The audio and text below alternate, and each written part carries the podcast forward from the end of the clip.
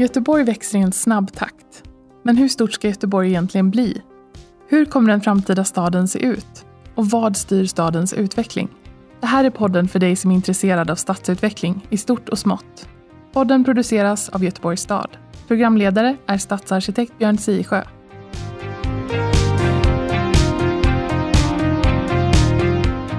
Välkommen till det här avsnittet av Götepodd där vi ska prata om barn och unga. Eh, deras roll, deras möjlighet att påverka och vilken stad som vi planerar för de barn och unga som blir vuxna en dag och skaffar egna barn kanske. Vi kan hälsa er välkomna här. Mie eh, och Charlie, ni får presentera er själva. Mie, du kan börja. Mie Svenberg heter jag och jobbar då på Stadsbyggnadskontoret på den strategiska avdelningen och är arkitekt och eh, har som ansvarsområden egentligen att jobba med social hållbarhet och barnperspektiv i planeringen. Så det är jag. Jag heter Charlie Arby och sitter som ordförande för ungdomsfullmäktige. Vi består av 101 ungdomar från hela Göteborg som alla är folkligt valda. Eh, för vi representerar den unga rösten i staden. Man kan säga att vi är den unga rösten i Göteborg. Bestämmer ni då? då? Ja, nej, men vi, har, vi gör mycket egna motioner, skriver vi. Vi har en egen budget som vi jobbar med. Men även mycket lobbyingarbete mot eh, med nämnder och förvaltningar. Eh, och sen är vi även en remissinstans i många frågor. Ni är ungefär som jag som stadsarkitekt, ingen formell makt men rätt mycket påverkan. Ja, vi har ju lite, men vi har ändå vår, vi har en budget på 300 000 och den får vi göra vad vi vill med. Eh, vi anordnar konferenser, vi har gjort det så med den för att lyfta olika frågor och så. Jag tycker det är superintressant att ha dig med här. Du är 16 år, det vill säga du är ungefär de människorna som vill planera staden. För eftersom det tar så förtvivlat lång tid att planera staden så, mm. så lär väl du vara kanske 30 plus eh, när en del av de sakerna vi håller på med nu är färdiga att flytta in. Eh, så, så det är ju jätteviktigt det där med att vi som planerar staden oftast är lite äldre. Mm. Uh, att vi på något vis får med oss den rösten. Vad, vad, vad, är, det, vad är det för stad vi ska göra åt er? Mm. Har några idéer? Jag har ju tänkt lite kort på det här och den staden jag vill bo i är ju, om man söker på framtidsstad på google så får man upp bilder på en viss stad med så här träd från typ väx, eller från höghus. Och det är den staden jag vill bo i. Om man får drömma. Ja. Men ska man då flyga runt i luften och sådana grejer då? Det behöver vi inte göra. Det... Men absolut. Om det blir så, så klagar jag inte. Ja. Men sen tänker jag också så här när jag, när jag kommer in på det här att barn och unga, det är ju väldigt många olika sorters människor. Det är bara att de råkar ha en viss ålder. Många brukar oftast klumpa ihop unga till en grupp. Men vi är ju inte en homogen grupp, utan vi består av massa olika folk. Men jag tänker ibland kanske man måste ändå ha fokus på vissa olika perspektiv så att man inte ska glömma bort det. Det är ju en av orsakerna till exempel att vi dels jobba med en särskild konsekvensanalys för barn. Därför att det kan vara så att man ibland glömmer bort barn i olika sammanhang. Och det som också handlar om, tänker jag, att det var ju länge sedan jag var barn så jag kan ju ha ett, ett eh, Eh, jag kan ha ett, en professions eh, mm, ska man säga, kunskap om barnperspektivet i planeringen, för det ska jag kunna eh, i min roll som arkitekt och planerare. Men jag behöver ju också höra barns egna perspektiv för att förstå liksom att jag faktiskt gör rätt i det jag gör. Därför att det är annorlunda att vara barn när jag var barn på 60-70-talet och nu, Charlie, när du är ung på 2021. Liksom. Så jag tänker att det är ändå viktigt att ändå inte tappa det. Nej, nej. Men, men, men Mie, du pratar mm. om vi. Vilka, vilka är vi då som gör allt det här med barnperspektiv och sånt? Vilka är det? Ja, men det är egentligen alla vi som jobbar i eh, om jag nu tar Göteborgs stad som exempel då. Eh, för att eh, barnkonventionen är ju lag sedan eh, snart två år tillbaka. Och det betyder ju att vi ska ha ett barnrättsligt arbete när vi jobbar. Med alla våra egentligen funktioner och roller och uppdrag vi har i staden. Och det kan ju vara så att man tänker att man i vissa sammanhang inte ser. Jag, jag, träffar ju aldrig barn och så, så det jag gör, jag berör väl inte barn. Men jag skulle säga att allt det vi gör i Göteborgs stad mer eller mindre berör barn. Och jag tänker, Eh, vi pratar om här att vi planerar staden och det är långa, långa perspektiv vilket ju gör att barn som är barn nu är vuxna sen. Så att det är ju en, ett sätt att se på det. Men vi har ju också lite kortare perspektiv. Eh, allting tar inte 30-40 år som vår översiktsplan nu gör. Liksom, att, eh, vad ska jag säga, förverkliga eller jobba fram emot. Eh, så vi behöver ju också tänka på att de som är barn och unga nu faktiskt ska kunna ha en röst och komma in med sina perspektiv i planeringen idag. Ja men verkligen. Du nämnde i början det att vi, vi, det är vi som är unga nu som kommer bo i staden. Men vi bor ju även i staden nu. Vi är ju lika mycket medborgare nu ungdomar är inte bara framtiden utan även samtiden, brukar vi säga. Det stämmer ju väldigt väl och jag tänker också att eh, om vi pratar barn och unga så finns ju också inom gruppen barn och unga. Eh, barn är ju väldigt olika precis som vi vuxna är. Det är ju alla möjliga eh, sorter och fasoner höll jag på att säga. Men jag menar det finns ju också eh, mm, forskning som visar att till exempel barn i socioekonomiskt utsatta områden eh, är en fokusgrupp som vi kanske behöver jobba mer med.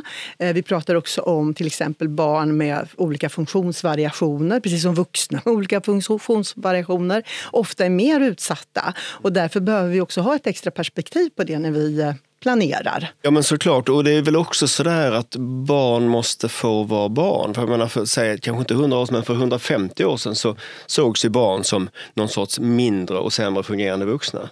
Som inte kunde göra jobbet lika bra.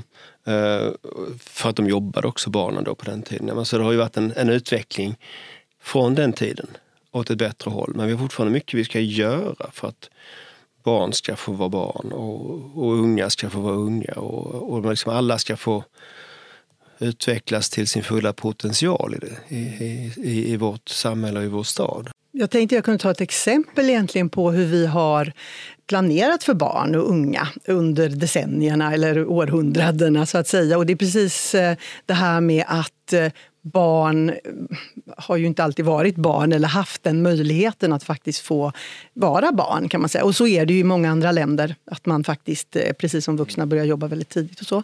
Men det var ju egentligen i slutet på 1800-talet, början på 1900-talet som man skapade miljöer för barn i städerna. Alltså, eh, man inrättade parkerna. Ja, då skulle det också finnas lekplatser där. Och början på 1900-talet så blev det ju på det sättet att vi skapade plats för barn i stan.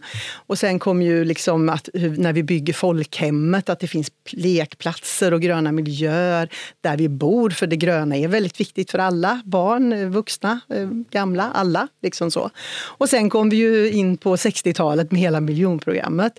Och då kom ju det här som så kallade skaftplaneringen som ju egentligen handlar om då att vi trafikseparerar de här områdena så att bilarna håller sig utanför och barn och unga kan röra sig liksom fritt i de här miljöerna. Och det är tilltagna bostadsgårdar och man utvecklar skolor och förskolor med gårdar och så vidare.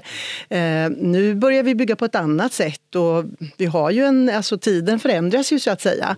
Men jag tänker att det är viktigt någonstans att tänka att ha barn och ungas eh, perspektiv i fokus, både barnperspektivet och barns eget perspektiv. Så får vi i alla fall större eh, chans att göra rätt när vi planerar, tänker jag.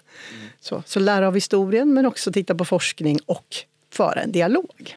Ja, men precis. Det behövs ju båda perspektiven. Uh, ja. Nej, jag, jag säger inte att vårt, vårt perspektiv är bäst i allt, verkligen inte. Men uh, i många frågor så är det viktigt att få med oss i dialogen. Ja, men, men det är det verkligen för att, för, för att som sagt, för ni kommer vara de där unga vuxna som ska nyttja den där staden vi planerar nu. Och det är jätteviktigt att tänka på det hela tiden. Jag planerar inte den här staden åt mig själv i någon större utsträckning eftersom jag är över 60 år gammal. Så att jag, jag kommer vara död när mycket av det staden är färdig. Nej, det kommer inte vara. Men, men, i alla fall. Någon ska ta hand om dig Björn då och då behöver vi tänka även på de äldre ja. så det är ju det perspektivet också. Exakt, ja. exakt när jag vacklar runt där med en rollator. så kan det vara. Jag tänker också så här att nu blir ju barnkonventionen lag mm. förra året, va? eller mm. var det i år? Mm. Förra, för, året. förra året. Ja. Var, för det första, vad är barnkonventionen för någonting? Det är första frågan. Ja, det ska vi hjälpas åt med tänker jag Charlie och berätta vad barnkonventionen är, eller hur? Men det är ju egentligen precis som de mänskliga rättigheterna då. Det är ju ett, en, en rättighetsprincip för barn och unga kan man säga. Va? Eh, så. Som och, har instiftats av vem? FN. Av FN. Ja, FN instiftade den 1989 tror jag det var va? Och så 1990 så ratificerade vi den i Sverige. Och sen dröjde det så länge som 30 år innan den blev eh, lag. Eh, så. Och, men man kan väl ändå säga med barnkonventionen att mycket av svensk lagstiftning stämmer ju överens, eller hur? Ja. ja med barnkonventionen. Så, så att det som händer nu det är ju mer att eh, de lagar som vi har som till exempel vi som jobbar med planering, vi har ju det här plan och bygglagen som vi ska liksom förhålla oss till. Och då ska det vara en sorts förstärkning, inte förstärkning men hur ska jag säga, eh, man ska läsa plan och bygglagen genom barnrättslagen eller barnkonventionen. Då, så att säga. Så att det är ett stöd för att kunna jobba rättighetsbaserat. Ratificera, ja. Vad betyder det då egentligen? Egentligen att vi har, får man säga ordet införliva, eh, eller tagit oss an så att säga, att arbeta utifrån konventionens artiklar. Då. Eh, och då gjorde vi det 1990 och sen fick vi den här lagen då 2020. Eh, och det som man brukar säga då att det ändå överensstämde väldigt väl med den svenska lag, lagstiftningen eh, när den antogs då som Just det, så, ja, så ratificeringen är att vi Alltså jag vet inte ens vad det betyder, men det betyder att vi, vi tog oss an mm. och gjorde egen lag av det. Ja, det blev ju sen då, för mm. 1990 så var det som att vi ska ta hänsyn till kan man säga konventionsartiklarna. Och det var då vi ratificerade? Det var då vi ratificerade den. Så ett okay, nytt okay, ord okay. lärde vi oss idag. Ja. Man lär sig något nytt varje dag. Tänkte jag bli ännu mer konkret och fråga, fråga så här, liksom, bara både och, men du kan börja med Charlie här. Liksom, vad, den, den stad vi har idag, vad är det som är bra med den, tre grejer, och dåligt med den, tre grejer? Bara sådär, om, du, om du bara får ta det spontant utifrån det, hur du upplever Göteborg. Men jag kan börja med cykelbanor, en fråga som vi har jobbat med i Ungsmycket mycket. Eh, och jag pratade även med några UF-are nu innan jag skulle hit. Eh, och det var en fråga som kom upp igen. För det är, liksom en, då, det är ju en möjlighet till för fler personer att röra sig i staden utan föräldrar. Eh, så vi kan vara mer självständiga. Och de behöver bli bättre och säkrare. Eh, för att inte, ja men många, det finns cykelbanor på många ställen men många delar också det med en bilväg. Och eh, det, det är ju inte, liksom, det är inte säkert. Eh, jag vet som jag som tolvåring hade inte velat cykla runt på en bilväg. Alltså egna cykelbanor. Precis. Um, om jag var inne lite väg och så, så är ju bara ett övergångsställe är ju väldigt viktigt. Uh, ett säkert ställe att korsa vägen. Men sen så, parkerna tycker jag absolut är jättetrevligt. Vilken är din favoritpark i Göteborg? Då? jag bor ju på Hisingen. Mm. Så jag säger ju Kailers Park, Killers Park, Kailers Park uttalas den nog, eh, på Ramberget. Just det, ah. den är fin. Mm. Ja. Uh, vilken är din favoritpark då? Alltså jag bor ju på, i skärgården så att egentligen så är ju liksom den miljön min uh, rekreation kan man säga. Eller där jag tycker om att hänga. Liksom så. Men kära någon, jag tycker det finns många fantastiska parker. Jag menar Slottsskogen är väl kanske en av mina favoriter också. Sen upptäckte jag en ny park på Hisingen som jag aldrig hade varit i, Hisingsparken.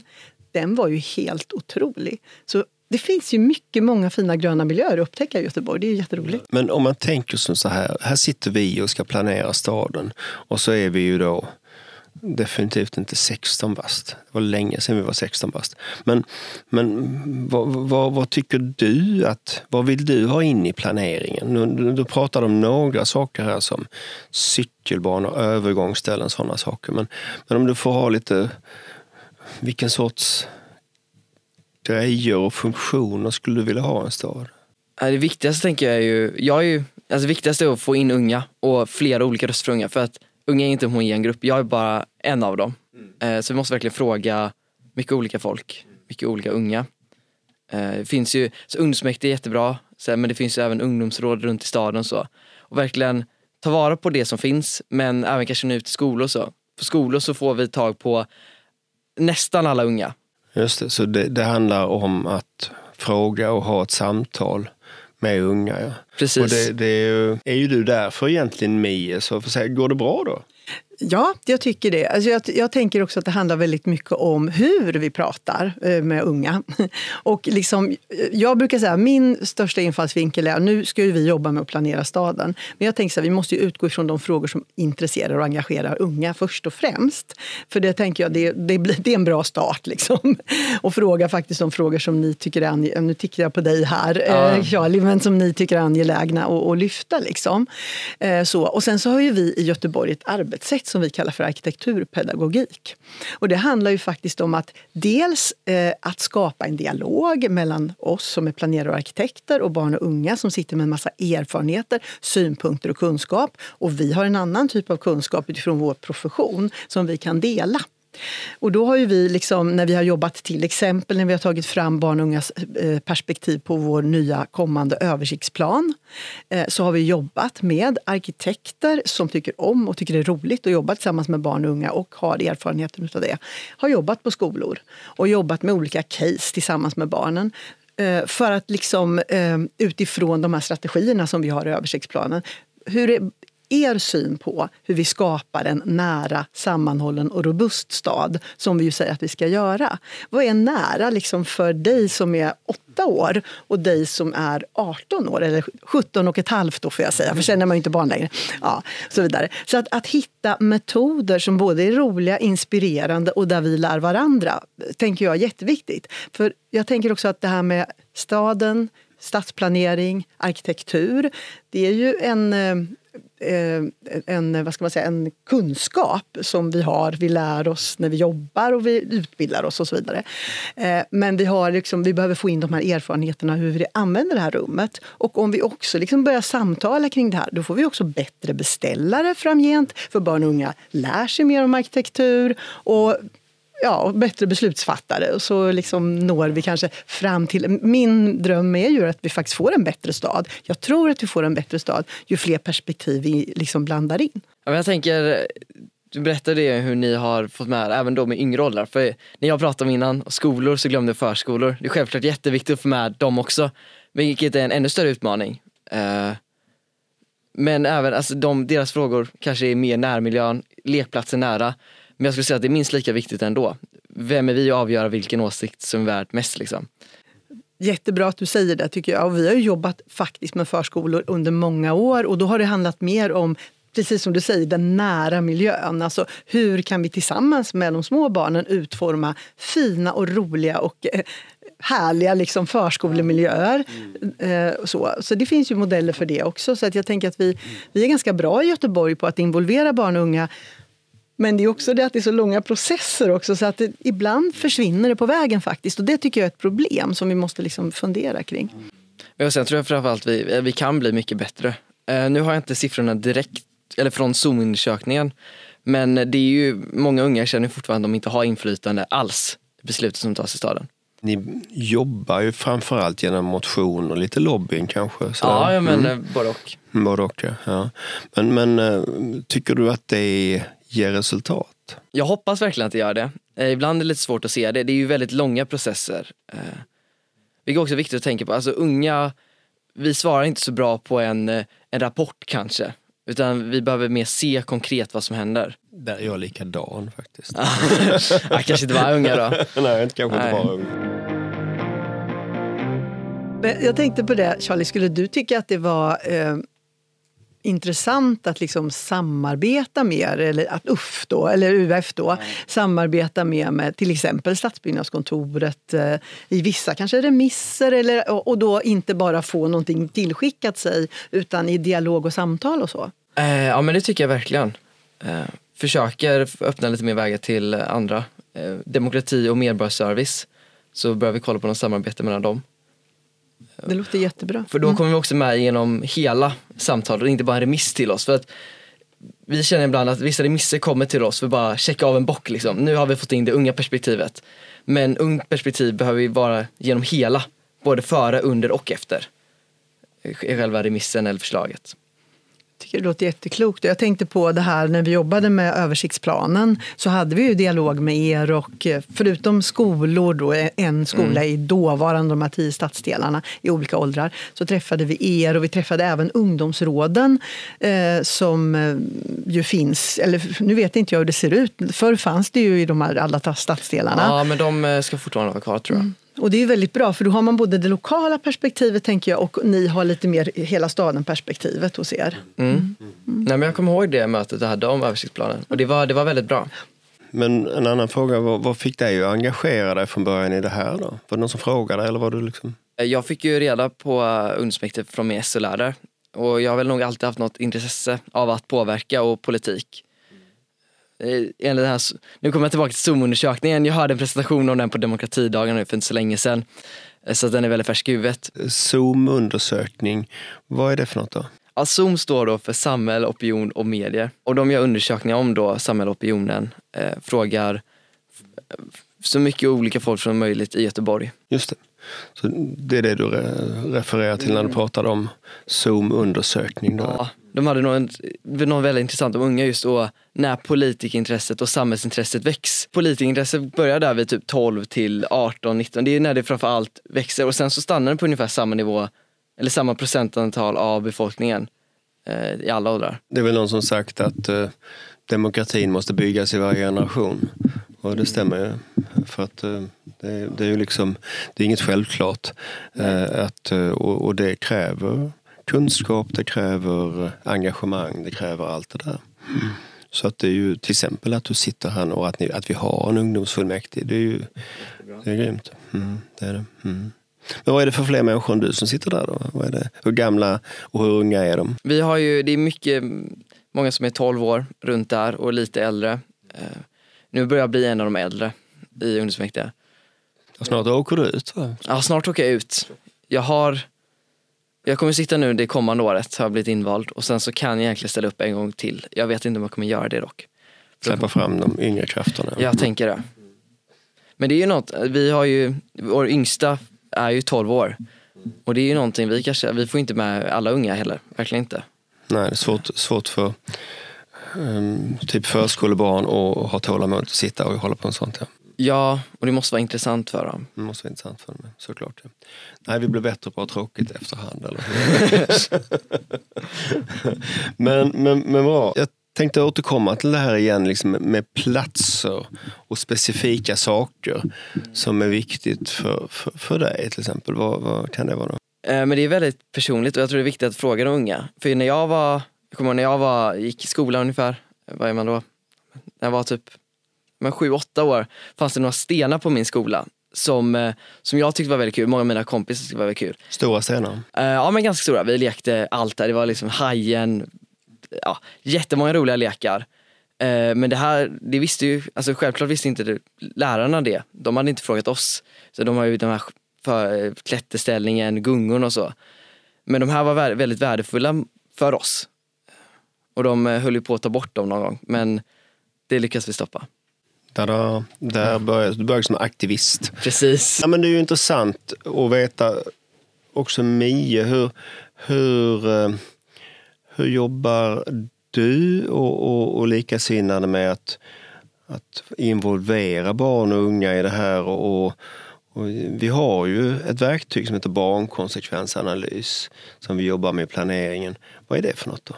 Jo, men det är ju faktiskt ett sätt att säkerställa barnrätten, skulle jag vilja säga, i planeringen. Och eh, det som är fint med barnkonsekvensanalysen, förutom att den beskriver vikten av att barn involveras, och, eller ja, att ha ett gott barnperspektiv, är också det här att man, vi måste faktiskt prata med barn. Eh, det står beskrivet hur har barn och unga synpunkter och erfarenheter tagits emot. Vilket ju eh, beskriver att vi ska prata med barn när vi jobbar och gör våra planer och gör barnkonsekvensanalyser. Vilket vi ju ska göra i alla planer som vi gör här på Stadsbyggnadskontoret. Och jag tänker att det som är viktigt med dem, det är dels hur vi involverar barn. Och det finns ett väldigt roligt och bra exempel från eh, en plan i, på Hisingen där man skulle, ska förtäta då med bostäder och eh, nya förskolor. Och där jobbar man faktiskt tillsammans på två förskolor för att undersöka hur barn upplever eh, yta. Hur, hur leker barn på stora ytor? Hur leker barn på små ytor? Och för att liksom, eh, eh tratta ner det här, vad, vad, behöver man egentligen för att kunna ha en väldigt bra lekmiljö?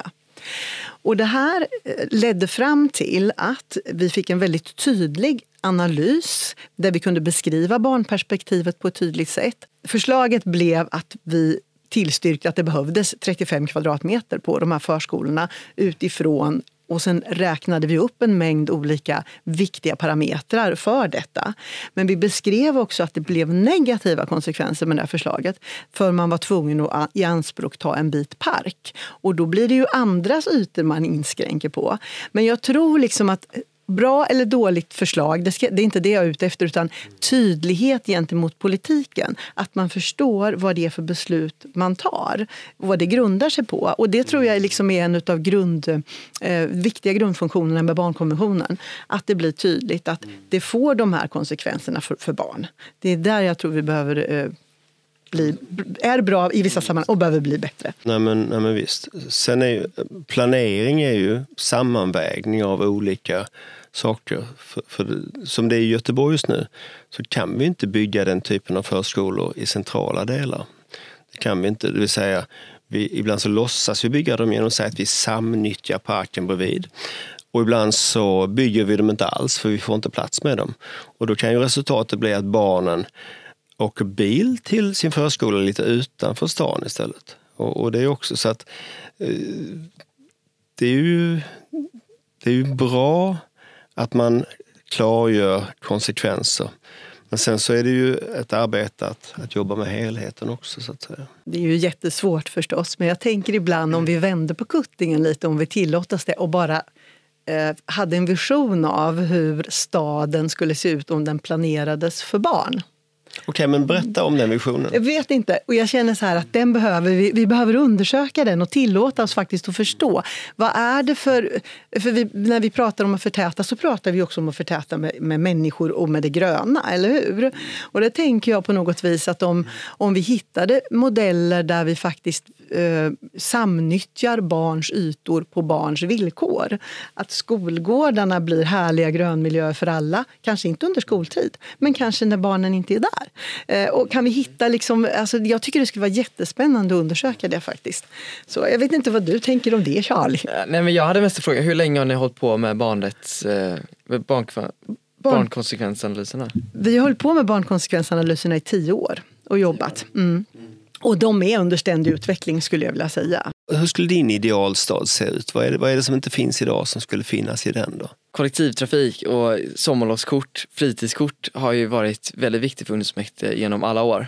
Just för rätten att alla unga, oavsett föräldrars eh, socioekonomiska situation, ska kunna ta sig runt i staden, få en givande fritid som barnkonventionen säger att unga ska ha. Eh, så det tänker jag är absolut en grej som jag skulle vilja ha i staden. Billig, billig eller gratis kollektivtrafik för barn och unga? Ja, verkligen. Hur är det med platser och var? Liksom, hur, hur, hur, kan du, om du funderar på det, liksom, om, om du... Jag menar, de, nu har du varit så pass gammal i, i några år så att du rör dig själv i staden. Och, och hur, hur funkar det då? Var vill man vara någonstans? Jag känner också att skolan det är en väldigt viktig mötesplats som kanske ibland förbises lite. Kanske tänker bara på parkbänkarna någonstans. Men skolan är även en viktig mötesplats eh, som jag tycker verkligen ska vara kul. Det är liksom vår arbetsplats. Där spenderar vi stor del av vår dag. Just det. Så, så att skolan, skolans miljö, skolans möjligheter eh, ska, ska, ska, det är viktigt. Ja. Och där kan vi även komma in lite med ungt inflytande igen. Elevråd och elevkårer som är jätteviktigt tycker jag. Kom in, lite lokal liksom, påverkan på någonting som i närmiljön så verkligen påverkar vår dag. Så det är dels den fysiska miljön, det är dels möjligheten att påverka. Mm. Mm. Ja, intressant. Och, och sen så som sagt, det som du sa tidigare, möjligheten att ta sig på egen hand till ställen. Jag tyckte det var roligt, eller spännande när vi jobbade med översiktsplanen nu tillsammans med barn och unga. För det, då lyfte man ju det här med kollektivtrafik som en jätteviktig del. Utifrån att man kanske har både fritidsaktiviteter på en helt annan del i stan och man kanske inte har föräldrar som kan köra än. Och vi tycker ju också att man ska åka mindre bil kanske och åka ja. mer kollektivt eller cykla och så vidare. Och alla har inte bil. Och alla har inte bil. Eh, men då tror jag faktiskt att vi lyckades förändra lite av en skrivning tack vare att vi involverade barn och unga. Där vi inte bara pratade pratade om för där beskriver översiktsplanen att eh, när, man, när, det, när det handlar om arbetsresor så behöver man kunna komma snabbt från punkt A till punkt B. Men när det gäller fritidsresor så, är, så spelar inte sträckan eller tiden så stor roll. Och då var vår i alla fall erfarenhet av, efter att ha pratat med väldigt många barn och unga, att det spelar absolut roll. Därför Ja. att barn och unga kan faktiskt inte ta bilen för de har inte körkort. Och det tyckte jag var fantastiskt fint att vi ändå kunde, liksom, en sån liten grej kan betyda ganska mycket tänker jag. Eh, och det betyder också att vi vuxna faktiskt har lyssnat in vad barn och unga har sagt. Och det finns några sådana guldexempel tycker jag från ÖPN som gör mig väldigt glad och stolt. Det är, det är faktiskt betydligt mindre än hälften av, av de vuxna göteborgarna som har tillgång till bil. Även om man har en bil i familjen kanske den används av någon annan och står, står på något jobb någon annanstans. Så att det, det är ju det är inte bara, fast barn och unga är det väldigt tydligt att där är man ju där är, har man inte möjligheten att fräsa iväg någonstans med en bil på egen hand. Det har man inte. Men Charlie, liksom, känner du ibland att, att det pratas om barn och unga över era huvuden på något vis? Att ni inte på allvar blir involverade i processer där vi pratar mycket om sånt här. Liksom. Barnens rätt och barnens barnkonsekvenser och, och så. Det, för ibland kan jag ju känna att det är ett samtal som försiggår bland oss. Liksom. Men hur känner du själv? Jag vet ju inte om de samtalen som inte jag är med i. Eh, men jag tror också jag lever lite i en bubbla har jag förstått nu senare. Eh, för jag tänkte ju att alla vuxna lyssnar alltid på unga och allt är jättebra. Men sen så fick jag, fick jag höra från, jag är med i Sveriges elevråd också. Eh, och då har ju elevråden jättestora problem med att rektorn inte lyssnar in och så. Och jag tänkte att det var en självklarhet att unga blev lyssnade på. Men som sagt så var jag i min bubbla där. Och jag tror det beror lite på synen också på unga. Eh, jag tror att den har blivit mycket bättre än vad den var innan. Men vi har fortfarande lite kvar att jobba med. Eh, dels lite så här bara vardagsuttryck som jag inte tänkt på det innan förrän jag hörde eh, det under en, en presentation, föreläsning. Men typ uttrycket nu får jag vara den vuxna i rummet eller som barn i sandlådan. De är ju väldigt nedvärderade mot unga. Vi har fortfarande kvar att jobba med där, bilden lite av unga och de här vardagliga uttrycken. Lite att klappa på huvudet men inte ta på allvar. Ja. Mm. Precis. Unga ses inte så seriösa, leker bara, ingen koll riktigt. Nej, och samtidigt så kan ju min uppfattning vara att, att unga kan ju ha mycket mer koll än eh, den medelålders rektorn. Framförallt har de mer koll på vad de unga faktiskt vill. För det kan inte rektorn ha koll på utan att prata. Utan att ha frågat först. Nej, nej Ja. men så, är det, så funkar det. Och så funkar det för oss också som planerar staden att det kan vi inte ha koll på. För det är inte, det var ju, ja, som sagt, som du sa mig innan, vi var ju unga i en annan värld. Vi var ju det. Men jag tänkte på en sak och det handlar om lite grann hur vi ska involvera barn och unga. Vilka sätt, vilka metoder. Vi har ju nämnt, liksom, eller vi pratar ju om att vi gör barnkonsekvensanalyser och då ska vi ha dialog med barn. Och vi pratar om att vi jobbar med arkitekturpedagogik och det, det inrymmer jättemånga olika sätt att, att jobba. Man kan jobba med att skissa, man kan jobba med många olika sätt. Men så kan man ju också jobba med det här digitala också. Ja. Har du några erfarenheter av det Charlie? Och skulle det vara ett bra sätt? Ja, men jag tror det är viktigt att komma till vad vi unga är. För om, vi, om ni vill vara med oss unga så kan ni inte tvinga oss komma till möte klockan 14.30. Som det är nu, jag har ju egentligen skoltid nu så det här, är inte, det här poddinspelningen är inte helt anpassad för mig. Eh, men sen så är jag väl jag en person som också tycker det är helt okej att gå på de här lite längre mötena och vara med på den formen. Men annars behöver vi komma till de unga, kanske gaming, sociala medier. Kom till oss där vi är. Och det är ju väldigt viktigt då att eh, befinna sig på arenorna som de unga är. Till exempel att samarbeta med skolorna, där finns ju nästan alla barn.